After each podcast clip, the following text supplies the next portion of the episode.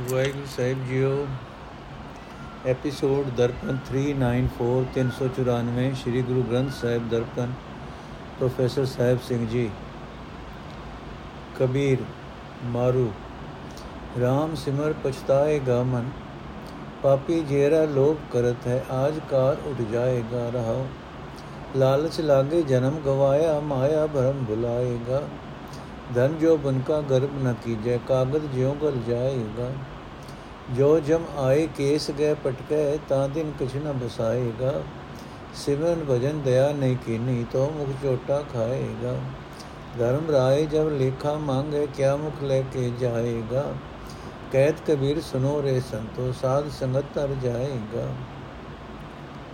अर्थ मन हूँ ही वेला है, प्रभु दा सिमरन कर, नहीं तो समा ਵਿਹਾਰ ਜਾਣ ਤੇ ਅਫਸੋਸ ਕਰੇਗਾ। ਵਿਕਾਰਾਂ ਵਿੱਚ ਫਸੀ ਹੋਈ ਤੇਰੀ ਕਮਜ਼ੋਰ ਜਿੰਦ ਧਨ ਪਦਾਰਥ ਦਾ ਲੋਭ ਕਰ ਰਹੀ ਹੈ, ਪਰ ਤੂੰ ਵੇੜੇ ਹੀ ਥੋੜੇ ਹੀ, ਪਰ ਤੂੰ ਥੋੜੇ ਹੀ ਦਿਨਾਂ ਵਿੱਚ ਇਹ ਸਭ ਕੁਝ ਛੱਡ ਕੇ ਇਥੋਂ ਤੁਰ ਜਾਏਗਾ। ਰਹਾਓ। ਇਹ ਮਨ, ਤੂੰ ਲਾਲਚ ਵਿੱਚ ਫਸ ਕੇ ਜੀਵਨ ਅਜਾਈ ਗਵਾ ਰਿਹਾ ਹੈ। ਮਾਇਆ ਦੀ ਭਟਕਣਾ ਵਿੱਚ ਖੁੰਝਿਆ ਫਿਰਦਾ ਹੈ। ਨਾ ਕਰ ਇਹ ਮਾਨ ਧਨ ਤੇ ਜਵਾਨੀ ਦਾ ਮੌਤ ਆਉਣ ਤੇ ਕਾਗਜ਼ ਵਾਂਗ ਗਲ ਜਾਏਗਾ। ਇਹ ਮਨ, ਜਦੋਂ ਜਮ ਨੇ ਆ ਕੇ ਕੇਸਾਂ ਤੋਂ ਫੜ ਕੇ ਤੈਨੂੰ ਗੁੰਝੇ ਪਟਕਾਇਆ, ਤਦੋਂ ਤੇਰੀ ਉਸ ਅੱਗੇ ਕੋਈ ਪੇਸ਼ ਨਹੀਂ ਜਾਏਗੀ। ਤੂੰ ਹੁਣ ਪ੍ਰਭੂ ਦਾ ਸਿਮਰਨ ਭਜਨ ਨਹੀਂ ਕਰਦਾ, ਤੂੰ ਦਇਆ ਨਹੀਂ ਪਾਲਦਾ, ਮਰਨ ਵੇਲੇ ਦੁਖੀ ਹੋਵੇਂਗਾ। ਇਹ ਮਨ, ਜਦੋਂ ਧਰਮਰਾਜ ਨੇ ਤੇਥੋਂ ਜੀਵਨ ਵਿੱਚ ਕੀਤੇ ਕੰਮਾਂ ਦਾ ਹਿਸਾਬ ਮੰਗਿਆ, ਤਾਂ ਕੀ ਮੂੰਹ ਲੈ ਕੇ ਉਸ ਦੇ ਸਾਹਮਣੇ ਹੋਵੇਗਾ? ਕਬੀਰ ਆਖਦਾ ਹੈ ਇਹ ਸੰਤ ਜਨੋ ਸੁਣੋ, ਸਾਧ ਸੰਗਤ ਵਿੱਚ ਰਹਿ ਕੇ ਹੀ ਸੰਸਾਰ ਸਮੁੰਦਰ ਤੋਂ ਪਾਰ ਲੰਘੀਦਾ ਹੈ। ਨੋਟ, ਸਧਾਰਨ ਤੌਰ ਤੇ ਮੌਤ ਦਾ ਜ਼ਿਕਰ ਕਰਦੇ ਹੋਏ ਕਬੀਰ ਜੀ ਮੁਹਾਵਰੇ ਦੇ ਤੌਰ ਤੇ ਲਿਖਦੇ ਹਨ, ਜੋ ਜਮ ਆਏ ਕੇਸ ਗਏ ਪਟ ਗਏ। ਭਾਵ ਕੇਸਾਂ ਦਾ ਜ਼ਿਕਰ ਕਰਦੇ ਹਨ। ਇਹ ਮੁਹਾਵਰਾ ਉਹਨਾਂ ਦੀ ਰੋਜ਼ਾਨਾ ਬੋਲ ਚਾਲ ਦਾ ਹਿੱਸਾ ਬਣ ਜਾਣਾ ਹੀ ਦੱਸਦਾ ਹੈ ਕਿ ਕਬੀਰ ਜੀ ਦੇ ਸਿਰ ਉੱਤੇ ਸਾਬਤ ਕੇਸ ਸਨ। ਇਸੇ ਹੀ ਰਾਗ ਦੇ ਸ਼ਬਦ ਨੰਬਰ 6 ਵਿੱਚ ਵੀ ਵੇਖੋ, ਜਬ ਜਮ ਆਏ ਕੇਸ ਤੇ ਪਕੜੇ। ਸ਼ਬਦ ਦਾ ਭਾਵ ਦੁਨੀਆ ਦੇ ਕੂੜੇ ਮਾਣ ਵਿੱਚ ਭੁੱਲ ਕੇ ਪਰਮਾਤਮਾ ਦੀ ਬੰਦਗੀ ਵੱਲੋਂ ਖੁੰਝਣਾ ਮੂਰਖਤਾ ਹੈ ਪਛਤਾਣਾ ਪੈਂਦਾ ਹੈ। ਰਾਗ ਮਾਰੂ, ਬਾਣੀ ਰਵਿਦਾਸ ਜੀਓ ਕੀ ਏਕ ਓੰਕਾਰ ਸਤਿਗੁਰ ਪ੍ਰਸਾਦ। ਐਸੀ ਲਾਲ ਤੁਝ ਬਿਨ ਕੌਣ ਕਰੈ? ਲਾਈਟ ਕਰ। ਐਸੀ ਲਾਲ ਤੁਝ ਬਿਨ ਕੌਣ ਕਰੈ? ਕਬੀਰ ਗਰੀਬ ਨਿਵਾਜ ਗੁਸਈਆ ਮੇਰਾ, ਮਾਥੇ ਛਤਰ ਧਰੇ ਰਹਾਓ ਜਾ ਕੀ ਛੋਟ ਜਗਤ ਕੋ ਲਾਗੇ, ਤਾਂ ਪਰ ਤੂੰ ਹੀ ਡਰੈ। ਨੀਚੇ ਉੱਚ ਕਰੇ ਮੇਰਾ ਗੋਬਿੰਦ, ਕਾਹੂ ਤੇ ਨ ਡਰੈ? ਨਾਮ ਦੇਵ ਕਬੀਰ ਤੇ ਲੋਚਨ ਸਦਨਾ ਸੈਨ ਤਰੇ। ਕਹਿ ਰਵਿਦਾਸ ਸੁਨੋ ਰੇ ਸੰਤੋ, ਹਰ ਜਿਉ ਤੇ ਸਭੈ ਸਰੈ। ਔਰ ਇਹ ਸੋਹਣੇ ਪ੍ਰਭੂ ਤੇਤੋਂ ਬਿਨਾ ਅਜਿਹੀ ਕਰਨੀ ਹੋਰ ਕੌਣ ਕਰ ਸਕਦਾ ਹੈ? ਇਹ ਭਾਈ, ਮੇਰਾ ਪ੍ਰਭੂ ਗਰੀਬਾਂ ਨੂੰ ਮਾਣ ਦੇਣ ਵਾਲਾ ਹੈ। ਗਰੀਬ ਦੇ ਸਿਰ ਉੱਤੇ ਵੀ ਛੱਤਰ ਜੁਲਾ ਦਿੰਦਾ ਹੈ। ਭਾਵ ਗਰੀਬ ਨੂੰ ਵੀ ਰਾਜਾ ਬਣਾ ਦਿੰਦਾ ਹੈ ਰਹਾਓ ਜਿਸ ਮਨੁੱਖ ਨੂੰ ਇਤਨਾ ਨੀਵਾ ਸਮਝਿਆ ਜਾਂਦਾ ਹੋਵੇ ਕਿ ਉਸ ਦੀ ਭਿੱਟ ਸਾਰੇ ਸੰਸਾਰ ਨੂੰ ਲੱਗ ਜਾਏ, ਭਾਵ ਜਿਸ ਮਨੁੱਖ ਦੇ ਛੋਣ ਨਾਲ ਹੋਰ ਸਾਰੇ ਲੋਕ ਆਪਣੇ ਆਪ ਨੂੰ ਬਿਟਿਆ ਗਿਆ ਸਮਝਣ ਲੱਗ ਪੈਣ, ਉਸ ਮਨੁੱਖ ਉੱਤੇ हे ਪ੍ਰਭੂ, ਤੂੰ ਹੀ ਕਿਰਪਾ ਕਰਦਾ ਹੈ। हे ਭਾਈ, ਮੇਰਾ ਗੋਬਿੰਦ ਨੀਚ ਬੰਦਿਆਂ ਨੂੰ ਉੱਚੇ ਬਣਾ ਦਿੰਦਾ ਹੈ। ਉਹ ਕਿਸੇ ਤੋਂ ਡਰਦਾ ਨਹੀਂ। ਪ੍ਰਭੂ ਦੀ ਕਿਰਪਾ ਨਾਲ ਹੀ ਨਾਮਦੇਵ, ਕਬੀਰ, ਤਿਲੋਚਨ, ਸਦਰਾ ਅਤੇ ਸੈਨ ਆਦਿਕ ਭਗਤ ਸੰਸਾਰ ਸਮੁੰਦਰ ਤੋਂ ਪਾਰ ਲੰਘ ਗਏ। ਰਵਿਦਾਸ ਆਖਦਾ ਹੈ हे ਸੰਤ ਜਨੋ ਸੁਣੋ, ਪ੍ਰਭੂ ਸਭ ਕੁਝ ਕਰਨ ਦੇ ਸਮਰੱਥ ਹੈ। ਨੋਟ, ਲਫ਼ਜ਼ ਨੀਚੇ ਨੂੰ ਆਮ ਤੌਰ ਤੇ ਲੋਕ ਨੀਚੋ ਪੜਦੇ ਹਨ। ਸਹੀ ਪਾਠ ਨੀਚੇ ਹੈ। ਨੋਟ ਭਗਤ ਰਵਿਦਾਸ ਜੀ ਦੀ ਗਵਾਹੀ ਅਨੁਸਾਰ ਨਾਮਦੇਵ ਜੀ ਕਿਸੇ ਬੇਠੁਲ ਮੂਰਤੀ ਦੀ ਪੂਜਾ ਤੋਂ ਨਹੀਂ, ਸਗੋਂ ਪਰਮਾਤਮਾ ਦੀ ਭਗਤੀ ਦੀ ਬਰਕਤ ਨਾਲ ਤਰੇ ਸਨ। ਨਾਮਦੇਵ, ਤਿਲੋਚਨ, ਕਬੀਰ ਅਤੇ ਸਦਨਾ ਇਹਨਾਂ ਚੌਹਾਂ ਬਾਬੇ ਬਾਬਤ ਰਵਿਦਾਸ ਜੀ ਆਖਦੇ ਹਨ ਕਿ ਹਰ ਜੀਉ ਤੇ ਸਵੈ ਸਰੈ। ਸ਼ਬਦ ਦਾ ਭਾਵ ਪ੍ਰਭੂ ਦੀ ਸ਼ਰਨ ਹੀ ਜੀਵ ਨੀਵਿਆਂ ਨੂੰ ਉੱਚਾ ਕਰਦੀ ਹੈ। ਮਾਰੂ ਸੁਖ ਸਾਗਰ ਸੁਰ ਤਰ ਚਿੰਤਾ ਮਨੇ। ਕਾਮ ਦੇਨ ਬਸ ਜਾ ਕੇ ਰੇ, ਚਾਰ ਪਦਾਸ਼ਟ ਅਸ਼ਟ ਮਹਾ ਸਿਧ ਨਵਨਿਦ ਕਰਤਲ ਤਾਕੇ। ਹਰ ਹਰ ਹਰ ਨ ਜਪਸ ਰਸਨਾ, ਅਵਰ ਸਭ ਛਾੜ ਬਚਨ ਰਚਨਾ ਰਹਾਉ। ਨਾਨਕ ਖਿਆਨ ਪੁਰਾਨ ਬੇਦ ਵਿਦ 34 ਅਛਰ ਨਾਹੀ 34 ਅਛਰ ਮਾਹੀ। ਬਿਆਸ ਵਿਚਾਰ ਕਹਿਓ ਪਰਮਾਰਥ RAM ਨਾਮ ਸਰਨਾਹੀ ਸਹਿਜ ਸਮਾਦ ਉਪਾਦ ਰਹਿਤ ਹੋਏ ਬੜੇ ਭਾਗ ਲਿਵ ਲਾਗੀ, ਕਹਿ ਰਵਿਦਾਸ ਉਦਾਸ ਦਾਸ ਮਤ, ਜਨਮ ਮਰਨ ਭੈ ਭਾਗੀ। ਨੋਟ, ਰਵਿਦਾਸ ਜੀ ਦਾ ਇਹ ਸ਼ਬਦ ਬੇੜੇ ਥੋੜੇ ਜੇ ਫ਼ਰਕ ਨਾਲ ਸੋਠ ਰਾਗ ਵਿੱਚ ਵੀ ਹੈ। ਇਸ ਦਾ ਭਾਵ ਇਹ ਹੈ ਕਿ ਇਹ ਸ਼ਬਦ ਦੋਹਾਂ ਰਾਗਾਂ ਵਿੱਚ ਗਾਵਿਆ ਜਾਣਾ ਚਾਹੀਦਾ ਹੈ। ਇਹ ਸ਼ਬਦ ਦੇ ਪਦ ਅਰਥ ਵੇਖੋ। ਸੋਠ ਰਾਗ ਵਿੱਚ ਸ਼ਬਦ ਦੇ, ਸ਼ਬਦ ਨੰਬਰ 4 ਰਵਿਦਾਸ ਜੀ ਦਾ। ਅਰਥ, ਹੈ ਪੰਡਿਤ, ਜੋ ਪ੍ਰਭੂ ਸੁੱਖਾਂ ਦਾ ਸਮੁੰਦਰ ਹੈ, ਜਿਸ ਪ੍ਰਭੂ ਦੇ ਵਸ ਵਿੱਚ ਸੁਰਤ ਤੇ ਪੰਜ ਰੁੱਖ ਸੁਰਗ ਦੇ ਪੰਜ ਰੁੱਖ ਚਿੰਤਾਮਣੀ ਅਤੇ ਕਾਮਦੇਨ ਹਨ। ਧਰਮ, ਅਰਥ, ਕਾਮ, ਮੋਖ, ਚਾਰੇ ਪਦਾਰਥ, ਅੱਠ ਵੱਡੀਆਂ ਅਤੇ ਨੌ ਨਿਧੀਆਂ, ਇਹ ਸਭ ਉਸੇ ਦੇ ਹੱਥਾਂ ਦੀਆਂ ਤਲੀਆਂ ਉੱਤੇ ਹਨ। ਇਹ ਪੰਡਿਤ, ਤੂੰ ਹੋਰ ਸਭ ਫੋਕੀਆਂ ਗੱਲਾਂ ਛੱਡ ਕੇ ਆਪਣੀ ਜੀਬ ਨਾਲ ਸਦਾ ਇੱਕ ਪਰਮਾਤਮਾ ਦਾ ਨਾਮ ਕਿਉਂ ਨਹੀਂ ਜਪਦਾ ਰਹਾਓ? ਇਹ ਪੰਡਤ, ਪੁਰਾਣਾ ਦੇ ਅਨੇਕਾਂ ਕਿਸਮਾਂ ਦੇ ਪ੍ਰਸੰਗ ਵੇਦਾਂ ਦੀਆਂ ਦਸੀਆਂ ਹੋਈਆਂ ਵਿਧੀਆਂ, ਇਹ ਸਭ ਵਾਕ ਰਚਨਾ ਹੀ ਹਨ। ਅਨੁਭਵੀ ਗਿਆਨ ਨਹੀਂ ਹੈ, ਜੋ ਪ੍ਰਭੂ ਦੇ ਚਰਨਾਂ ਵਿੱਚ ਜੁੜਿਆ ਹਿਰਦੇ ਵਿੱਚ ਪੈਦਾ ਹੁੰਦਾ ਹੈ। ਇਹ ਪੰਡਤ, ਵੇਦਾਂ ਦੇ ਖੋਜੀ ਵਿਆਸ ઋષਿ ਨੇ ਸੋਚ ਵਿਚਾਰ ਕੇ ਇਹੀ ਪਰਮ ਤਤ ਦੱਸਿਆ ਹੈ ਕਿ ਇਹਨਾਂ ਪੁਸਤਕਾਂ ਦੇ ਪਾਠ ਆਦਿਕ ਪਰਮਾਤਮਾ ਦੇ ਨਾਮ ਦਾ ਸਿਮਰਨ ਕਰਨ ਦੀ ਬਰਾਬਰੀ ਨਹੀਂ ਕਰ ਸਕਦੇ। ਰਵਿਦਾਸ ਆਖਦਾ ਹੈ हे ਪੰਡਿਤ, ਵੱਡੀ ਕਿਸਮਤ ਨਾਲ ਜਿਸ ਮਨੁੱਖ ਦੀ ਸੁਰਤ ਪ੍ਰਭੂ ਚਰਨਾਂ ਵਿੱਚ ਜੁੜਦੀ ਹੈ, ਉਸ ਦਾ ਮਨ ਆਤਮਕ ਅਡੋਲਤਾ ਵਿੱਚ ਟਿਕਿਆ ਰਹਿੰਦਾ ਹੈ। ਕੋਈ ਵਿਕਾਰ ਉਸ ਵਿੱਚ ਨਹੀਂ ਉੱਠਦਾ। ਉਸ ਸੇਵਕ ਦੀ ਮਤ ਮਾਇਆ ਵੱਲੋਂ ਨਿਰਮੋਹ ਰਹਿੰਦੀ ਹੈ ਤੇ ਜਨਮ ਮਰਨ ਭਾਵ ਸਾਰੀ ਉਮਰ ਦੇ ਉਸ ਦੇ ਡਰ ਨਾਸ਼ ਹੋ ਜਾਂਦੇ ਹਨ। ਸ਼ਬਦ ਦਾ ਭਾਵ, ਸਭ ਪਦਾਰਥਾਂ ਦਾ ਦਾਤਾ ਪ੍ਰਭੂ ਆਪ ਹੈ। ਉਸ ਦਾ ਸਿਮਰਨ ਕਰੋ, ਕੋਈ ਭੁੱਖ ਨਹੀਂ ਰਹਿ ਜਾਏਗੀ। ਤੁਖਾਰੀ ਛੰਦ, ਮਹੱਲਾ ਪਹਿਲਾ 12 ਮਹਾ। ਪੌੜੀ, ਇਸ ਮਾਰਾ ਮਾਦਾ ਪੌੜੀ ਵਾਰ ਭਾਵ। ਪਿਛਲੇ ਕੀਤੇ ਕਰਮਾਂ ਦੇ ਸੰਸਕਾਰਾਂ ਅਨੁਸਾਰ ਮਨੁੱਖ ਜਿਸ ਜਨਮ ਵਿੱਚ ਵੀ ਮਾਇਆ ਦੇ ਮੋਹ ਵਿੱਚ ਫਸਿਆ ਰਹਿੰਦਾ ਹੈ, ਤੇ ਦੁਖੀ ਜੀਵਨ ਗੁਜ਼ਾਰਦਾ ਹੈ। ਪਰਮਾਤਮਾ ਦੀ ਮਿਹਰ ਨਾਲ ਜਿਹੜਾ ਮਨੁੱਖ ਗੁਰੂ ਦੀ ਸ਼ਰਨ ਪੈਂਦਾ ਹੈ ਉਹ ਉਸ ਦਾ ਆਤਮਿਕ ਜੀਵਨ ਦੇਣ ਵਾਲਾ ਨਾਮ ਜਲ ਪੀ ਪੀ ਕੇ ਆਤਮਿਕ ਅਦਦ ਵਾੜਦਾ ਹੈ। ਇਹ ਹੀ ਹੈ ਜਨਮ ਮਨੋਰਥ। ਨੰਬਰ 2 ਨਾਮ ਦੀ ਨਾਮ ਦੀ ਬਰਕਤ ਨਾਲ ਸਿਫਤ ਸਲਾਹ ਦੀ ਬਰਕਤ ਨਾਲ ਮਨੁੱਖ ਆਪਣੇ ਸਾਰੇ ਗਿਆਨ ਇੰਦਰੀਆਂ ਨੂੰ ਮਰਿਆਦਾ ਵਿੱਚ ਰੱਖ ਕੇ ਮਾਇਕ ਪਦਾਰਥਾਂ ਦੇ ਮੋਹ ਤੋਂ ਉੱਚਾ ਟਿਕਿਆ ਰਹਿੰਦਾ ਹੈ। ਗੁਰੂ ਦੇ ਸ਼ਬਦ ਦੀ ਰਾਹੀਂ ਉਸ ਦਾ ਜੀਵਨ ਪਵਿੱਤਰ ਹੋ ਜਾਂਦਾ ਹੈ। ਨੰਬਰ 3 ਸਿਫਤ ਸਲਾਹ ਕਰਦਿਆਂ ਕਰਦਿਆਂ ਮਨੁੱਖ ਦੇ ਅੰਦਰ ਉੱਚਾ ਆਤਮਿਕ ਜੀਵਨ ਪੈਦਾ ਹੋ ਜਾਂਦਾ ਹੈ। ਮਨੁੱਖ ਨੂੰ ਯਕੀਨ ਬਣ ਜਾਂਦਾ ਹੈ ਕਿ ਇੱਕ ਪਰਮਾਤਮਾ ਹੀ ਜੀਵ ਦੇ ਨਾਲ ਸਦਾ ਨਿਭਣ ਵਾਲਾ ਸਾਥੀ ਹੈ। ਨੰਬਰ 4 ਸਿਫਤ ਸਲਾਹ ਦੀ ਬਰਕਤ ਨਾਲ ਮਨੁੱਖ ਦਾ ਮਨ ਵਿਕਾਰਾਂ ਵੱਲੋਂ ਅਡੋਲ ਰਹਿੰਦਾ ਹੈ। ਉਸ ਦੇ ਅੰਦਰ ਹਰ ਵੇਲੇ ਪਰਮਾਤਮਾ ਦੇ ਮਿਲਾਪ ਦੀ ਖਿੱਚ ਬੜੀ ਰਹਿੰਦੀ ਹੈ। ਨੰਬਰ 5 ਬਸੰਤ ਦਾ ਮੌਸਮ ਸੁਹਾਵਣਾ ਹੁੰਦਾ ਹੈ, ਹਰ ਪਾਸੇ ਫੁੱਲ ਖਿੜੇ ਹੁੰਦੇ ਹਨ। ਕੋਇਲ ਅੰਬ ਉੱਤੇ ਬੈਠੀ ਮਿੱਠੇ ਬੋਲ ਬੋਲਦੀ ਹੈ, ਪਰ ਪਤੀ ਤੋਂ ਵਿਛੜੀ ਨਾਟ, ਨਾਰ ਨੂੰ ਇਹ ਸਭ ਕੁਝ ਜੋਬਵਾ ਲੱਗਦਾ ਹੈ। ਜਿਸ ਮਨੁੱਖ ਦਾ ਮਨ ਅੰਦਰਲੇ ਹਿਰਦੇ ਕੋਲ ਨੂੰ ਛੱਡ ਕੇ ਦੁਨੀਆ ਦੇ ਰੰਗ ਤਮਾਸ਼ਿਆਂ ਵਿੱਚ ਭਟਕਦਾ ਫਿਰਦਾ ਹੈ, ਉਸ ਦਾ ਇਹ ਜਿਉਣ ਅਸਲ ਵਿੱਚ ਆਤਮਕ ਮੌਤ ਹੈ। ਆਤਮਕ ਅਨੰਤ ਤਦੋਂ ਹੀ ਹੈ ਜਦੋਂ ਪਰਮਾਤਮਾ ਹਿਰਦੇ ਵਿੱਚ ਆ ਵਸੇ।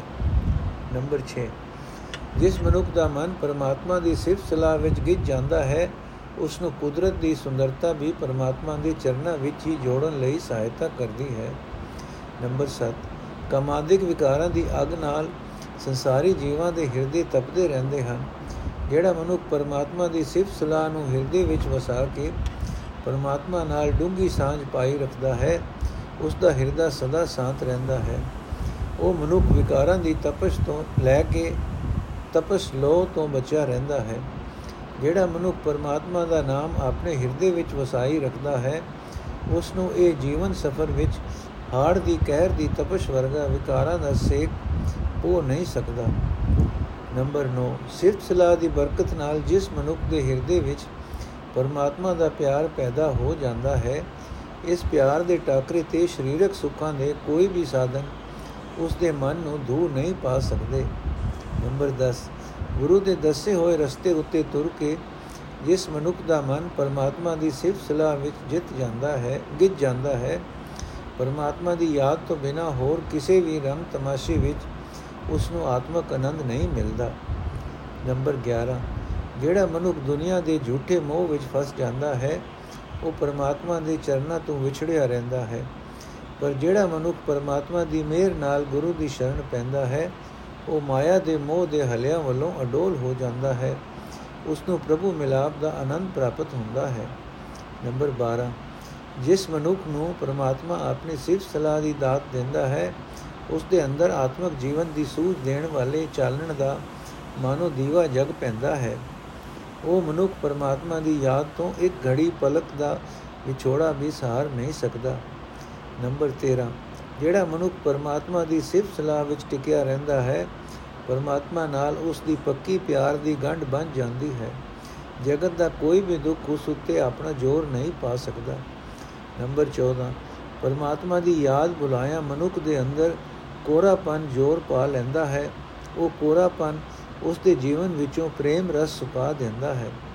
ਪਰਮਾਤਮਾ ਦੀ ਸਿਫਤ ਸਲਾਹ ਹੀ ਮਨੁੱਖ ਦੇ ਅੰਦਰ ਉੱਚੀ ਆਤਮਿਕ ਅਵਸਥਾ ਪੈਦਾ ਕਰਦੀ ਹੈ। ਤੇ ਕਾਇਮ ਰੱਖਦੀ ਹੈ। ਨੰਬਰ 15 ਮਾਗੀ ਵਾਲੇ ਦਿਨ ਲੋਕ ਪ੍ਰਯਾਗ ਆਦਿਕ ਤੀਰਥ ਉਤੇ ਇਸ਼ਨਾਨ ਕਰਨ ਵਿੱਚ ਪਵਿੱਤਰਤਾ ਮੰਨਦੇ ਹਨ। ਪਰ ਪਰਮਾਤਮਾ ਦੀ ਸਿਰਫ ਸਲਾਹ ਹਿਰਦੇ ਵਿੱਚ ਵਸਾਈ, ਵਸਾਣੀ ਹੀ 68 ਤੀਰਥਾਂ ਦਾ ਇਸ਼ਨਾਨ ਹੈ।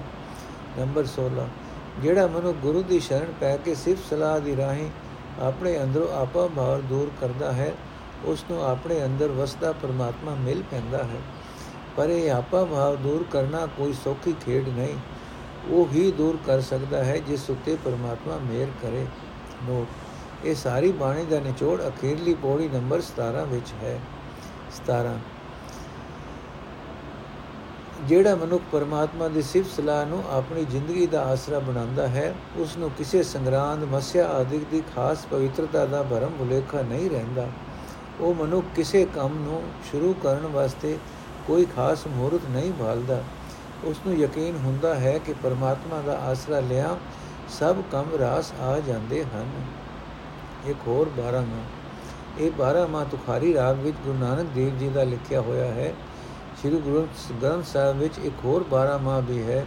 ਉਹ ਹੈ ਗੁਰੂ ਅਰਜਨ ਸਾਹਿਬ ਜੀ ਦਾ ਲਿਖਿਆ ਹੋਇਆ ਅਤੇ ਉਹ ਰਾਗ ਮਾਜ ਵਿੱਚ ਹੈ। ਸਾਹਿਤਿਕ ਦ੍ਰਿਸ਼ਟੀਕੋਣ ਤੇ ਦੋਹਾਂ ਬਾਣੀਆਂ ਦਾ ਪਰਸਪਰ ਟਾਕਰਾ ਪਾਠਕਾਂ ਵਾਸਤੇ ਦਿਲਚਸਪ ਹੋਵੇਗਾ। ਦੋਹਾਂ ਬਾਣੀਆਂ ਦਾ ਪਰਸਪਰ ਟਾਕਰਾ, ਤੁਖਾਰੀ ਮਹੱਲਾ ਪਹਿਲਾ, ਪੌੜੀ ਨੰਬਰ 1 ਕਿਰਤ ਕਰਮਾ ਪੂਰਬ ਕਮਾਇਆ ਸਿਰ ਸਿਰ ਸੁਖ ਸਹਮਾ ਪ੍ਰੇ ਬਾਜ ਦੁਹੇਲੀ ਕੋਈ ਨ ਬੇਲੀ। ਇਹ ਪਨਾ 1107 ਤੇ। ਪੌੜੀ ਨੰਬਰ 3 ਨਾ ਕੋਈ ਮੇਰਾ, ਹਉ ਕਿਸ ਕੇਰਾ। ਪੌੜੀ ਨੰਬਰ 4 ਉਨਵ ਘਨ ਛਾਏ, ਬਰਸ ਸੁਭਾਏ। ਮਾਜ ਮਹੱਲਾ ਪੰਜਵਾਂ। ਮਾਜ ਮਹੱਲਾ ਪੰਜਵਾਂ ਦੀ। ਪੌੜੀ ਨੰਬਰ 1 ਕਿਰਤ ਕਰਮ ਕੇ ਵਿਛੜੇ ਹਰ ਨਾਨ ਮਿਲਿਏ ਸਾਜਨੇ, ਕਤ ਪਾਈਏ ਬਿਸਰਾਮ। ਪ੍ਰਭ ਸੁਆਮੀ ਕੰਤ ਵੀ ਹੋਣਿਆ ਮੀਤ ਸਜਣ ਸਭ ਜਾਨ ਨਾਨਕ ਕੇ ਬੇਨੰਤੀਆ, ਕਰ ਕਿਰਪਾ ਦੀਜੈ ਨਾਮ।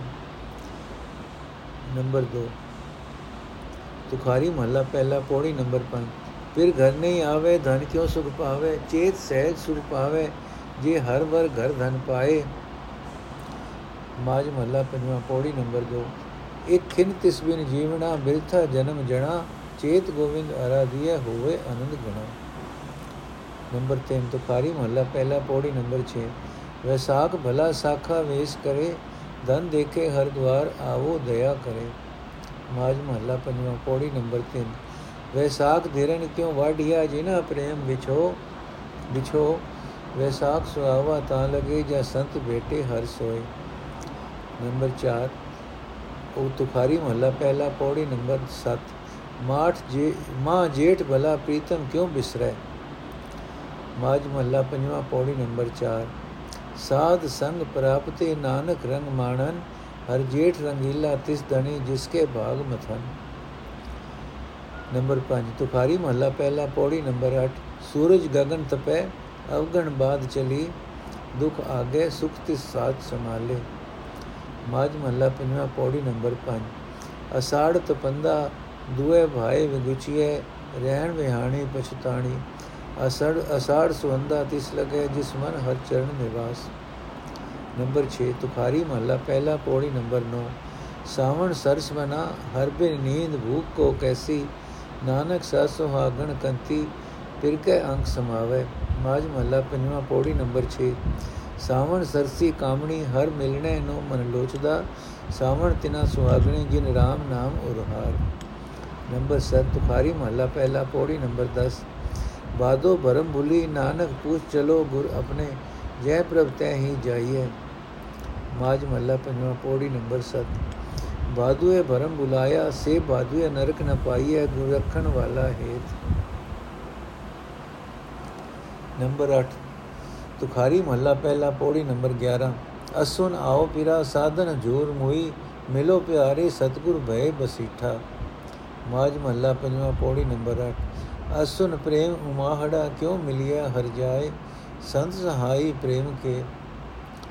ਨੰਬਰ 9 ਤੁਖਾਰੀ ਮਹੱਲਾ ਪਹਿਲਾ ਪੌੜੀ ਨੰਬਰ 12 ਕਤਕ ਕਿਰਤ ਪਿਆਸ ਅਵਗਣ ਮਾਰੀ ਮਰੇ।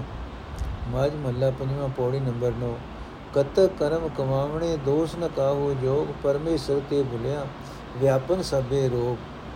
ਨੰਬਰ 10 ਤੁਖਾਰੀ ਮਹੱਲਾ ਪਹਿਲਾ। ਪੌੜੀ ਨੰਬਰ 13 ਮੰਗਰ ਮਾਂ ਭਲਾ ਹਰ ਗੁਣ ਅੰਕ ਸਮਾਵੇ, ਗੁਣਵੰਤੀ ਗੁਣ ਗਵੇ, ਮੈਂ ਫਿਰ ਨੀਚਲ ਭਾਵੇ RAM ਨਾਮ ਦੁਖ ਭਾਗੇ ਮਾਜ ਮਹੱਲਾ ਪੰਜਵਾਂ, ਪੌੜੀ ਨੰਬਰ 10 ਮੰਗਰ ਮਾਇ ਸੁੰਦੀਆਂ ਹਰ ਪਿਰਸਨ ਬੈਠੜੀਆਂ, ਤਨ ਮਨ ਮੋਲਿਆ RAM ਸਿਓ ਮੰਗਰ ਪ੍ਰਭੂ ਆਰਾਧਨਾ ਬੋੜ ਨ ਜਨਮੜੀਆਂ ਨੰਬਰ 11 ਤੁਖਾਰੀ ਮਹੱਲਾ, ਪਹਿਲਾ ਪੌੜੀ, ਨੰਬਰ 14 ਕੋਕ ਤੁਖਾਰ ਪੜੇ ਵਣ ਤਨ, ਰਸ ਸੁਖ ਹੈ। ਮਾਜ ਮਹੱਲਾ ਪੰਜਵਾਂ, ਪੌੜੀ ਨੰਬਰ 11 ਕੋਕ ਤੁਖਾਰ ਨ ਵਿਆਪਈ ਕੰਟ ਮਿਲਿਆ ਹਰਨਾ। ਨੰਬਰ 12 ਤੁਖਾਰੀ ਮਹੱਲਾ, ਪਹਿਲਾ ਪੌੜੀ, ਨੰਬਰ 15 ਮਾਗ ਪੁਨੀਤ ਭਈ, ਤੀਰਥ ਅੰਤਰ ਜਾਣਿਆ। ਤੁਧ ਭਾਵਾ, ਸਰਨਾਵਾ, ਹਰ ਜਪ 68 ਤੀਰਥ ਨਾਤਾ। ਮਾਜ ਮਹੱਲਾ ਪੰਜਵਾਂ ਪੌੜੀ ਨੰਬਰ 12 ਮਾਗ ਮਜਨ ਸੰਗ ਸਾਧੂਆ ਧੂੜੀ ਕਰ ਇਸ਼ਨਾਨ ਹਰ ਕਾ ਨਾਮ ਧਿਆਏ ਸੁਣ 68 ਤੀਰਥ ਸਗਲ ਪੁਨ ਨੰਬਰ 13 ਤੁਖਾਰੀ ਮਹੱਲਾ ਪਹਿਲਾ ਪੌੜੀ ਨੰਬਰ 16 ਫਲਗੁਨ ਮਨ ਰਹਿਸੀ ਅੰਦਿਨ ਰਹਿਸ ਭਇਆ ਨਾਨਕ ਮੇਲ ਲਈ ਗੁਰ ਆਪਣੇ ਘਰ ਵਰ ਪਾਇਆ ਨਾਰੀ ਮਾਜ ਮਹੱਲਾ ਪੰਜਵਾਂ ਪੌੜੀ ਨੰਬਰ 13 ਫਲਗੁਰ ਅਨੰਦ ਉਪਾਰਜਨਾ ਸੰਤ ਸਹਾਈ RAM ਕੇ ਕਰ ਕਿਰਪਾ ਦਿਆ ਮਿਲਾਏ ਗੁਰ ਪਾਇਆ ਹਰ ਰਾਏ ਵਰ ਪਾਇਆ ਹਰ ਰਾਏ ਨੰਬਰ 14 ਤੁਖਾਰੀ ਮਹੱਲਾ ਪਹਿਲਾ ਪੌੜੀ ਨੰਬਰ 17 ਬੇਦ ਸਮਾ ਰੁਤੀ ਥਿੱਤੀ ਵਾਰ ਭਲੇ ਘੜੀ ਮੂਰਤ ਪਲ ਪ੍ਰਭ ਮਿਲੇ ਪਿਆਰੇ ਕਾਰਜ ਸਾਰੇ ਮਾਜ ਮਹੱਲਾ ਪੰਜਵਾਂ ਪੌੜੀ ਨੰਬਰ 14 ਤਿਨਕੇ ਕਾਜ ਸਰੇ ਮਾ ਦਿਵਸ ਮੂਰਤ ਭਲੇ ਜਿਸ ਕੋ ਨਦਰ ਕਰੇ ਨੋਟ ਪਾਠਕ ਸੱਜਣ ਗੋ ਨਾਲ ਪੜ ਕੇ ਵੇਖ ਲੈਣਗੇ ਕਿ ਗੁਰੂ ਨਾਨਕ ਦੇਵ ਜੀ ਨੇ ਤੁਖਾਰੀ ਰਾਗ ਦੇ 12 ਮਾਹ ਵਿੱਚ ਜਿਹੜੇ ਦਿਲ ਤਰੰਗ ਔਖੀ ਬੋਲੀ ਵਿੱਚ ਲਿਖੇ ਹਨ, ਉਹੀ ਦਿਲ ਤਰੰਗ ਗੁਰੂ ਅਰਜਨ ਸਾਹਿਬ ਨੇ ਮਾਜ ਰਾਗ ਦੇ 12 ਮਾਹ ਵਿੱਚ ਸੌਖੀ ਬੋਲੀ ਵਰਤ ਕੇ ਲਿਖ ਦਿੱਤੇ ਹਨ। ਦੋਹੀਂ ਪਾਸੀ ਪੌੜੀਆਂ ਵਿੱਚ ਕਈ ਕਈ ਲਫ਼ਜ਼ ਵੀ ਸਾਂਝੇ ਵਰਤੇ ਹੋਏ ਹਨ। ਬੜਾ ਸਾਫ਼ ਪ੍ਰਤੱਖ ਦਿਸ ਰਿਹਾ ਹੈ ਕਿ ਗੁਰੂ ਨਾਨਕ ਦੇਵ ਜੀ ਦੇ 12 ਮਾਹ ਤੋਂ ਪ੍ਰੇਰਿਤ ਹੋ ਕੇ ਗੁਰੂ ਅਰਜਨ ਸਾਹਿਬ ਨੇ ਬਾਜ ਮਾਜ ਰਾਗ ਵਿੱਚ ਸੌਖੀ ਬੋਲੀ ਵਰਤ ਕੇ ਆਪਣਾ 12 ਮਾਹ ਲਿਖਿਆ। ਪਾਠਕਾਂ ਦੀ ਸਹੂਲਤ ਵਾਸਤੇ ਇਸ, ਇੱਥੇ ਮਾਜ ਰਾਗ ਦੇ 12 ਮਾਹ ਦੀ, ਦਾ ਵੀ ਪੌੜੀਵਾਰ ਭਾਵ ਦਿੱਤਾ ਜਾਂਦਾ ਹੈ। 12 ਮਾਹ ਮਾਜ ਮਹੱਲਾ, ਪੰਜਵਾਂ ਘਰ ਚੌਥਾ। ਪਹਿਲਾ, ਕੀਤੇ ਕਰਮਾਂ ਦੇ ਸੰਸਕਾਰਾਂ ਦੇ ਅਸਰ ਹੇਠ ਮਨੁੱਖ ਪਰਮਾਤਮਾ ਦੀ ਯਾਦ ਭੁਲਾ ਦਿੰਦਾ ਹੈ ਤੇ ਕਮਾਦਿਕ ਵਿਕਾਰਾਂ ਦੀ ਤਪਸ਼ ਨਾਲ ਉਸ ਦਾ ਹਿਰਦਾ ਬਲਦੀ ਭੱਟੀ ਸਮਾਨ ਬਣਿਆ ਰਹਿੰਦਾ ਹੈ। ਇਸ ਤਰ੍ਹਾਂ ਮਨੁੱਖ ਆਪਣੀ ਸਾਰੀ ਉਮਰ ਅਜਾਈ ਗਵਾ ਲੈਂਦਾ ਹੈ। ਪਰਮਾਤਮਾ ਦੇ ਨਾਮ ਦੀ ਬਰਕਤ ਨਾਲ ਮਨੁੱਖ ਦੇ ਅੰਦਰ ਆਤਮਕ ਆਨੰਦ ਬਣਿਆ ਰਹਿੰਦਾ ਹੈ। ਉਹੀ ਮਨੁੱਖ ਜਿਉਣ ਜਾਣੋ, ਜਿਉਂਦਾ ਜਾਣੋ, ਜੋ ਪਰਮਾਤਮਾ ਦਾ ਨਾਮ ਸਿਮਰਦਾ ਹੈ ਪਰ ਨਾਮ ਦੀ ਦਾਤ ਸਾਧ ਸੰਗਤ ਵਿੱਚੋਂ ਮਿਲਦੀ ਹੈ। ਨੰਬਰ 3 ਪਰਮਾਤਮਾ ਦਾ ਨਾਮ ਸਿਮਰਨ ਤੋਂ ਬਿਨਾ ਹੋਰ ਜਿਤਨੇ ਵੀ ਕਰਮ ਇੱਥੇ ਕਰੀਦੇ ਹਨ, ਉਹ ਉੱਚੇ ਆਤਮਿਕ ਜੀਵਨ ਦਾ ਅੰਗ ਨਹੀਂ ਬਣ ਸਕਦੇ। ਪ੍ਰਭੂ ਦੀ ਯਾਦ ਤੋਂ ਸਕਣਾ ਮਨੁੱਖ ਦੁਖੀ ਜੀਵਨ ਹੀ ਗੁਜ਼ਾਰਦਾ ਹੈ।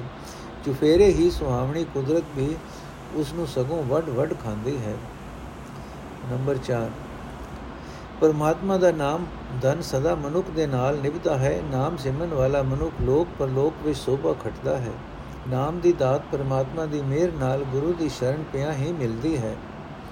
ਨੰਬਰ 5 ਜਿਹੜਾ ਮਨੁੱਖ ਪਰਮਾਤਮਾ ਦੀ ਯਾਦ ਭੁਲਾ ਕੇ ਪਰਮਾਤਮਾ ਦਾ ਆਸਰਾ ਵਿਸਾਰ ਕੇ ਦੁਨੀਆ ਦੇ ਲੋਕਾਂ ਦੇ ਆਸਰੇ ਭਾਲਦਾ ਫਿਰਦਾ ਹੈ, ਉਹ ਸਾਰੀ ਉਮਰ ਖੁਆਰ ਹੁੰਦਾ ਰਹਿੰਦਾ ਹੈ।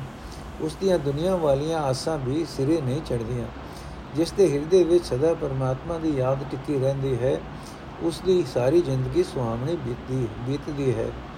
ਨੰਬਰ 6 ਜਿਸ ਮਨੁੱਖ ਦੇ ਅੰਦਰ ਪਰਮਾਤਮਾ ਦਾ ਪਿਆਰ ਟਿਕਿਆ ਰਹਿੰਦਾ ਹੈ, ਜਿਹੜਾ ਮਨੁੱਖ ਪਰਮਾਤਮਾ ਦੇ ਨਾਮ ਨੂੰ ਆਪਣੇ ਜੀਵਨ ਦਾ ਸਹਾਰਾ ਬਣਾਈ ਰੱਖਦਾ ਹੈ, ਉਹ ਦੁਨੀਆ ਦੇ ਰੰਗ ਤਮਾਸ਼ਿਆਂ ਨੂੰ ਇਸ ਦੇ ਟਾਕਰੇ ਤੇ ਹੋਛੇ ਸਮਝਦਾ ਹੈ। ਜਿਸ ਮਨੁੱਖ ਉਤੇ ਪਰਮਾਤਮਾ ਆਪ ਮਿਹਰ ਕਰਦਾ ਹੈ ਉਸ ਨੂੰ ਗੁਰੂ ਦੀ ਸ਼ਰਨ ਵਿੱਚ ਰੱਖ ਕੇ ਇਹ ਦਾਤ ਬਖਸ਼ਦਾ ਹੈ। ਨੰਬਰ 7 ਜਿਵੇਂ ਪਹਿਲੀ ਵਿੱਚ ਜੋ ਕੁਝ ਬੀਜੀਏ, ਉਹੀ ਫਸਲ ਵੱਢ ਸਕੀਦਾ ਹੈ। ਤਿਵੇਂ ਇਸ ਸਰੀਰ ਦੀ ਰਾਹੀਂ ਜਿਉ ਜੇ ਕਰਮ ਮਨੁੱਖ ਕਰਦਾ ਹੈ, ਉਹ ਜੇ ਸੰਸਕਾਰ ਉਸ ਦੇ ਮਨ ਵਿੱਚ ਇਕੱਠੇ ਹੁੰਦੇ ਜਾਂਦੇ ਹਨ। ਸੋ ਦੁਨੀਆ ਦੇ ਨਾਸ਼ਵੰਤ ਪਦਾਰਥਾਂ ਨਾਲ ਪਾਇਆ ਹੋਇਆ ਪਿਆਰ ਮਨੁੱਖ ਨੂੰ ਸਾਰੀ ਉਮਰ ਕੁਰਾਹੇ ਪਾਈ ਰੱਖਦਾ ਹੈ ਤੇ ਇਹਨਾਂ ਪਦਾਰਥਾਂ ਵਾਲਾ ਸਾਥ ਵੀ ਆਖਰ ਮੁੱਕ ਜਾਂਦਾ ਹੈ। ਗੁਰੂ ਦੀ ਸ਼ਰਨ ਪੈ ਕੇ ਖਟਿਆ ਹੋਇਆ ਪ੍ਰਭੂ ਚਰਨਾਂ ਦਾ ਪਿਆਰ ਹੀ ਅਸਲ ਸਾਥੀ ਹੈ ਤੇ ਸੁਖਦਾਈ ਹੈ। ਨੰਬਰ 8 ਪਰਮਾਤਮਾ ਦੀ ਯਾਦ ਤੋਂ ਬਿਨਾ ਸੁਖ ਨਹੀਂ ਮਿਲ ਸਕਦਾ। ਸੁਖ ਹਾਸਲ ਕਰਨ ਲਈ ਹੋਰ ਕੋਈ ਥਾਂ ਹੀ ਨਹੀਂ, ਪਰ ਇਹ ਦਾਤ ਮਿਲਦੀ ਹੈ ਗੁਰੂ ਦੀ ਸ਼ਰਨ ਪਿਆ ਸਾਧ ਸੰਗਤ ਵਿੱਚੋਂ। ਗੁਰੂ ਦੀ ਸ਼ਰਨ ਸਾਧ ਸੰਗਤ ਦਾ ਮੇਲ ਪਰਮਾਤਮਾ ਦਾ, ਪਰਮਾਤਮਾ ਦੀ ਆਪਣੀ ਮਿਹਰ ਨਾਲ ਹੀ ਨਸੀਬ ਹੁੰਦਾ ਹੈ। ਸਦਾ ਉਸ ਦੇ ਦਰ ਤੇ ਅਰਦਾਸ ਕਰਦੇ ਰਹਿਣਾ ਚਾਹੀਦਾ ਹੈ। اے ਪਾਤਸ਼ਾਹ, ਸਾਨੂੰ ਆਪਣੇ ਲੜ ਲਾਈ ਰੱਖ। ਨੰਬਰ 9 ਪਰਮਾਤਮਾ ਦੀ ਯਾਦ ਤੋਂ ਖੁੰਝਿਆ ਦੁਨੀਆ ਦੇ ਸਾਰੇ ਦੁੱਖ ਕਲੇਸ਼ ਜ਼ੋਰ ਪਾ ਲੈਂਦੇ ਹਨ। ਪਰਮਾਤਮਾ ਨਾਲੋਂ ਲੰਮੇ ਵਿਛੋੜੇ ਪੈ ਜਾਂਦੇ ਹਨ। ਜਿਨ੍ਹਾਂ ਰੰਗ ਤਮਾਸ਼ਿਆਂ ਦੀ ਖਾਤਰ ਪਰਮਾਤਮਾ ਦੀ ਯਾਦ ਬੁਲਾਈ ਦੀ ਹੈ, ਉਹ ਵੀ ਆਖਰ ਦੁਖਦਾਈ ਹੋ ਜਾਂਦੇ ਹਨ। ਤਦੋਂ ਦੁਖੀ ਜੀਵ ਦੀ ਆਪਣੀ ਕੋਈ ਪੇਸ਼ ਨਹੀਂ ਜਾਂਦੀ। ਪਰਮਾਤਮਾ ਆਪ ਮਿਹਰ ਕਰਕੇ ਜਿਸ ਮਨੁੱਖ ਨੂੰ ਗੁਰੂ ਦੀ ਸੰਗਤ ਵਿੱਚ ਮਿਲਾਂਦਾ ਹੈ ਉਸ ਨੂੰ ਮਾਇਆ ਦੇ ਬੰਧਨਾਂ ਤੋਂ ਛਡਾ ਲੈਂਦਾ ਹੈ। ਨੰਬਰ 10 ਜਿਹੜਾ ਮਨੁੱਖ ਗੁਰੂ ਦੀ ਸੰਗਤ ਵਿੱਚ ਰਹਿ ਕੇ ਪਰਮਾਤਮਾ ਦੀ ਯਾਦ ਵਿੱਚ ਜੁੜਦਾ ਹੈ ਉਸ ਦਾ ਤਨ ਮਨ ਸਦਾ ਖਿੜਿਆ ਰਹਿੰਦਾ ਹੈ। ਉਹ ਮਨੁੱਖ ਲੋਕ ਪਰਲੋਕ ਵਿੱਚ ਸ਼ੋਭਾ ਖਟਦਾ ਹੈ। ਉਹ ਵਿਕਾਰਾਂ ਦੇ ਹਲਿਆਂ ਵੱਲੋਂ ਸਦਾ ਸੁਚੇਤ ਰਹਿੰਦਾ ਹੈ। ਪਰ ਜਿਹੜਾ ਮਨੁੱਖ ਪਰਮਾਤਮਾ ਦੀ ਯਾਦ ਬੁਲਾਈ ਰੱਖਦਾ ਹੈ ਉਸ ਦੀ ਉਮਰ ਦੁੱਖਾਂ ਵਿੱਚ ਬੀਤਦੀ ਹੈ। ਕਾਮਾਦਿਕ ਕਈ ਵੈਰੀ ਉਸ ਨੂੰ ਸਦਾ ਘੇਰੀ ਰੱਖਦੇ ਹਨ। ਨੰਬਰ 11 ਜਿਸ ਮਨੁੱਖ ਉਤੇ ਪਰਮਾਤਮਾ ਮਿਹਰ ਦੀ ਨਿਗਾਹ ਕਰਦਾ ਹੈ, ਉਹ ਗੁਰੂ ਦੀ ਸ਼ਰਨ ਪੈ ਕੇ ਪਰਮਾਤਮਾ ਦੀ ਸਿਫਤ ਸਲਾਹ ਕਰਨ ਨੂੰ ਆਪਣੀ ਜ਼ਿੰਦਗੀ ਦੀ ਅਸਲ ਕਮਾਈ ਸਮਝਦਾ ਹੈ। ਸਿਫਤ ਸਲਾਹ ਦੀ ਬਰਕਤ ਨਾਲ ਉਸ ਦੇ ਅੰਦਰੋਂ ਸਵਾਰਥ ਵਾਲਾ ਜੀਵਨ ਖਤਮ ਹੋ ਜਾਂਦਾ ਹੈ। ਉਸ ਦੇ ਅੰਦਰ ਹਰ ਵੇਲੇ ਪਰਮਾਤਮਾ ਦੇ ਦਰਸ਼ਨ ਦੀ ਤਾਂਗ ਬਣੀ ਰਹਿੰਦੀ ਹੈ। ਦਰ ਤੇ ਆ ਡਿੱਗੇ ਦੀ ਫਿਰ ਪਰਮਾਤਮਾ ਵੀ ਲਾਜ ਰੱਖਦਾ ਹੈ ਤੇ ਉਸ ਉੱਤੇ ਮਾਇਆ ਆਪਣਾ ਜ਼ੋਰ ਨਹੀਂ ਪਾ ਸਕਦੀ। ਨੰਬਰ 12 ਜਿਹੜਾ ਮਨੁ ਗੁਰੂ ਦੀ ਸੰਗਤ ਵਿੱਚ ਟਿਕ ਕੇ ਪਰਮਾਤਮਾ ਦੀ ਸਿਫਤ ਸਲਾਹ ਕਰਦਾ ਹੈ ਉਸ ਦਾ ਜੀਵਨ ਪਵਿੱਤਰ ਹੋ ਜਾਂਦਾ ਹੈ। ਸਮਝੋ ਕਿ ਉਸ ਨੇ 68 ਤੀਰਥਾਂ ਦਾ ਇਸ਼ਨਾਨ ਕਰ ਲਿਆ ਹੈ। ਕਾਮ, ਕ੍ਰੋਧ, ਲੋਭ ਆਦਿ ਕਿਸੇ ਵੀ ਵਿਕਾਰ ਦਾ ਉਹ ਦਬੇਲ ਨਹੀਂ ਬਣਦਾ। ਜ਼ਿੰਦਗੀ ਦੇ ਇਸ ਰਾਹੇ ਤੁਰ ਕੇ ਉਹ ਜਗਤ ਵਿੱਚ ਸੋਭਾ ਖਟ ਲੈਂਦਾ ਹੈ। ਨੰਬਰ 13 ਸਾਧ ਸੰਗਤ ਵਿੱਚ ਟਿਕ ਕੇ ਪਰਮਾਤਮਾ ਦੀ ਸਿਫਤ ਸਲਾਹ ਕੀਤਿਆਂ ਮਨੁੱਖ ਦਾ ਜੀਵਨ ਇਤਨਾ ਉੱਚਾ ਹੋ ਜਾਂਦਾ ਹੈ ਕਿ ਪਰਮਾਤਮਾ ਨਾਲੋਂ ਉਸ ਦੀ ਵਿਥ ਮਿਟ ਜਾਂਦੀ ਹੈ। ਉਸ ਦੇ ਅੰਦਰ ਹਰ ਵੇਲੇ ਆਨੰਦ ਬਣਿਆ ਰਹਿੰਦਾ ਹੈ। ਦੁੱਖ ਕਲੇਸ਼ ਉਸ ਉੱਤੇ ਆਪਣਾ ਜ਼ੋਰ ਨਹੀਂ ਪਾ ਸਕਦੇ। ਉਸ ਦਾ ਇਹ ਲੋਕ ਵੀ ਅਤੇ ਪਰਲੋਕ ਵੀ ਦੋਵੇਂ ਹੀ ਸਮਰ ਜਾਂਦੇ ਹਨ। ਸੰਸਾਰ ਸਮੁੰਦਰ ਦੀਆਂ ਵਿਕਾਰਾਂ ਦੀਆਂ ਲਹਿਰਾਂ ਵਿੱਚੋਂ ਉਹ ਸੌਖਾ ਹੀ ਪਾਰ ਲੰਘ ਜਾਂਦਾ ਹੈ। ਜਿਹੜਾ ਵੀ ਮਨੁੱਖ ਪਰਮਾਤਮਾ ਦਾ ਨਾਮ ਜਪਦਾ ਹੈ, ਉਸ ਦੇ ਦੁਨੀਆ ਵਾਲੇ ਕੰਮ ਵੀ ਸਿਰੇ ਚੜ ਜਾਂਦੇ ਹਨ। ਤੇ ਉਹ ਪਰਮਾਤਮਾ ਦੀ ਹਜ਼ੂਰੀ ਵਿੱਚ ਵੀ ਸੁਰਖਰੂ ਹੋ ਜਾਂਦਾ ਹੈ। ਉਸ ਮਨੁੱਖ ਦੇ ਬਾਣੇ ਸਾਰੇ ਹੀ ਮਹੀਨੇ ਭਾਗਾਂ ਵਾਲੇ ਹਨ, ਸਾਰੇ ਹੀ ਦਿਨ ਭਾਗਾਂ ਵਾਲੇ ਹਨ। ਸੰਗਰਾਂਦ ਆਦਿਕ ਦੀ ਉਚੇਚੀ ਪਵਿੱਤਰਤਾ ਪਵਿੱਤਰਤਾ ਦਾ ਉਸ ਨੂੰ ਭੁਲੇਖਾ ਨਹੀਂ ਰਹਿੰਦਾ। ਕੋਈ ਕੰਮ ਕਰਨ ਵੇਲੇ ਉਸ ਨੂੰ ਕੋਈ ਖਾਸ ਮਹੂਰਤ ਬਾਲਣ ਦੀ ਵੀ ਲੋੜ ਨਹੀਂ ਰਹਿ ਜਾਂਦੀ। ਉਹ ਮਨੁੱਖ ਹਰ ਵੇਲੇ, ਹਰ ਕੰਮਕਾਰ ਵੇਲੇ ਪਰਮਾਤਮਾ ਦੇ ਦਰ ਤੇ ਹੀ ਅਰਦਾਸ ਕਰਦਾ ਹੈ। ਨੋਟ ਸਾਰਾ 12 ਮਾਹ ਲਿਖ ਕੇ ਅਖੀਰ ਤੇ ਗੁਰੂ ਅਰਜਨ ਸਾਹਿਬ ਜੀ, ਗੁਰੂ ਨਾਨਕ ਦੇਵ ਜੀ ਦੇ ਵਾਂਗ ਹੀ ਇਹ ਚੇਤਾਵਨੀ ਕਰਾਉਂਦੇ ਹਨ ਕਿ ਜਿਹੜਾ ਮਨੁੱਖ ਪਰਮਾਤਮਾ ਦਾ ਆਸਰਾ ਲੈਂਦਾ ਹੈ ਉਸ ਦੇ ਵਾਸਤੇ ਸਾਰੇ ਦਿਨ ਇੱਕੋ ਜਿਹੇ ਹਨ। ਸੰਗਰਾਂਦ, ਮਸਿਆ ਆਦਿਕ ਵਾਲੇ ਦਿਨ ਕੋਈ ਖਾਸ ਉਚੇਚੇ ਪਵਿੱਤਰ ਨਹੀਂ ਹਨ। ਇੱਕ ਓੰਕਾਰ, ਸਤਿਗੁਰ ਪ੍ਰਸਾਦ, ਸੰਗਰਾਂਦ।